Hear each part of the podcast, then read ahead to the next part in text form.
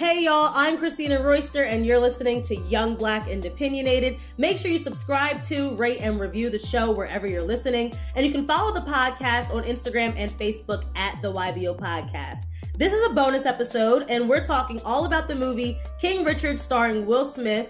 Y'all, this movie did make me cry, okay? I wasn't sobbing in the theater, but I was definitely tearing up. I had one little tear fall down my cheek because it was so heartwarming. And it was just a movie about a black dad who was there for his kids in their lives and really trying to make a way out of no way, trying to build a better life for his girls. And uh, we don't get to see that a lot on TV or in film. So let's talk about it.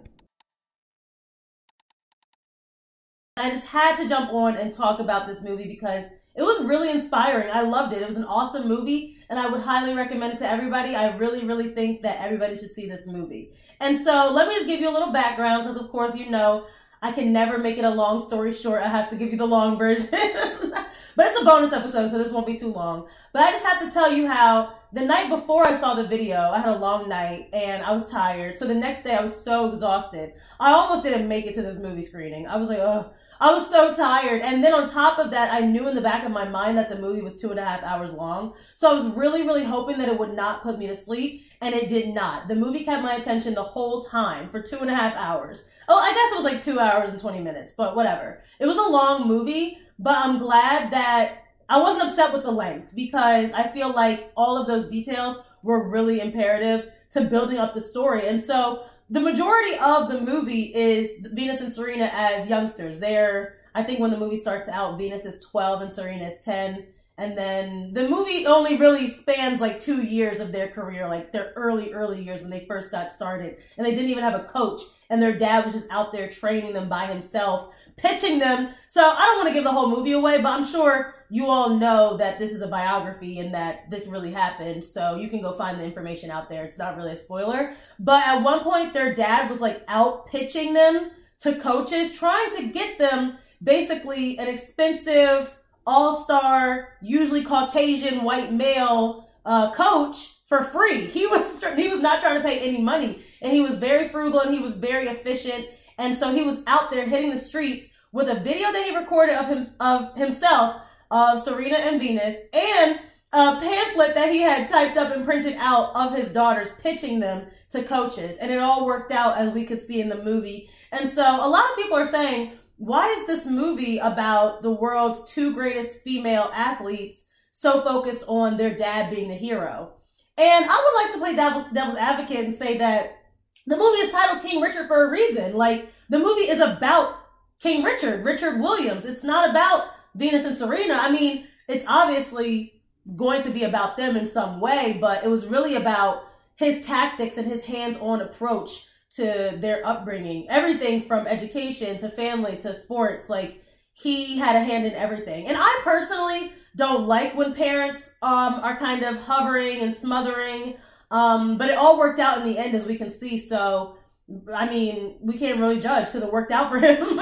but basically, uh, Will Smith did an awesome job playing Richard Williams. He he really embodied the persona of Richard. Um, it's not a comedy, but Will Smith was definitely funny in some parts. Like, I, I, would love to go back and watch the archived interviews of Richard Williams because I would love to know if he acted like this in real life. At one point, he was having an important business meeting with some hoity toity white folks and he farted on purpose, kind of like an FU to them. And I was just like, how much of this is scripted and how much of this did Richard really do? Because from what I've heard, he kind of has a reputation for being hard on his girls. And so I thought he may have been an asshole or whatever. He probably was an asshole, but you know what? It all worked out for him because he really was strict on his girls. He didn't want them going wayward. We've seen a lot of athletes recently, a lot of young athletes, the money and the, the fame go to their heads and they just go down the drain. And they crash before they can even take off. And Serena and, and, and Venus really have great careers now. And I think it's because of their upbringing and their parents and that family atmosphere. I didn't even know before watching this movie that they had other siblings. They grew up with three other girls. So they had a family of five girls. And apparently, I mean, this is a spoiler. Apparently, Richard had some kids outside of the marriage. So, but we don't see them in the movie. We just see the five girls. And so two black girls grew up in Compton and became the tennis champions of the world. Like people to this day call Serena Williams one of the best tennis players of all time. And it's funny because the movie really showed how Venus kind of came up a little bit quicker than Serena, and Serena was kind of in Venus's shadow. And it's crazy how the tables have turned, and now Serena is really the big star out of the two.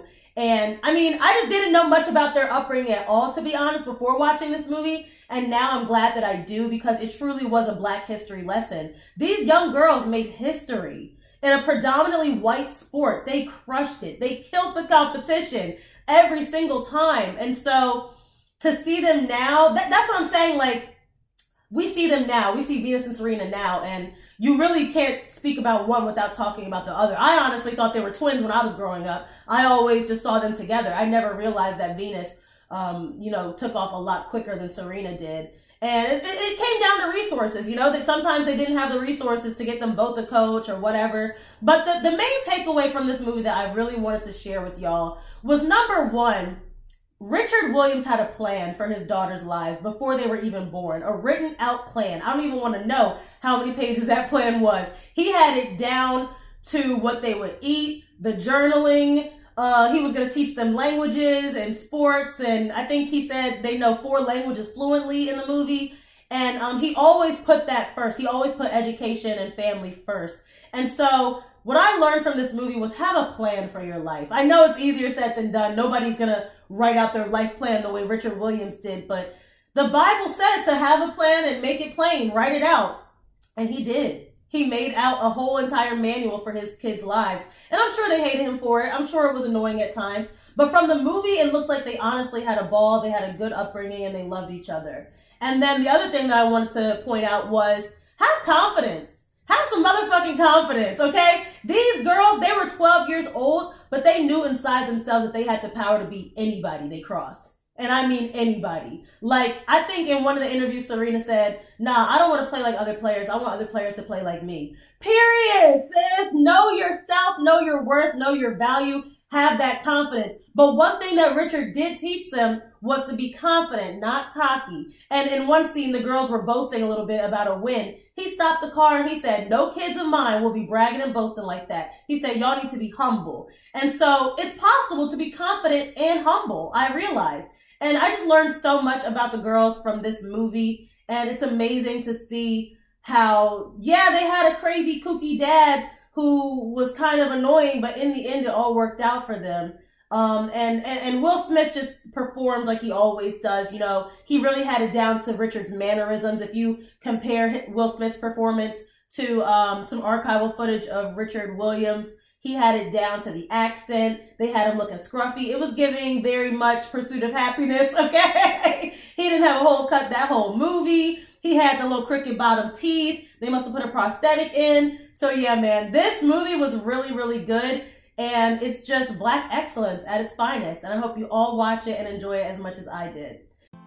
Thanks for listening to this bonus episode of Young Black and Opinionated. Make sure you subscribe to, rate, and review the show. And you can follow the podcast on Instagram and Facebook at the YBO Podcast. And you can follow me, Miss Chris Dee, M I S S C H R I S D E E, on Instagram, Twitter, and TikTok. See you later.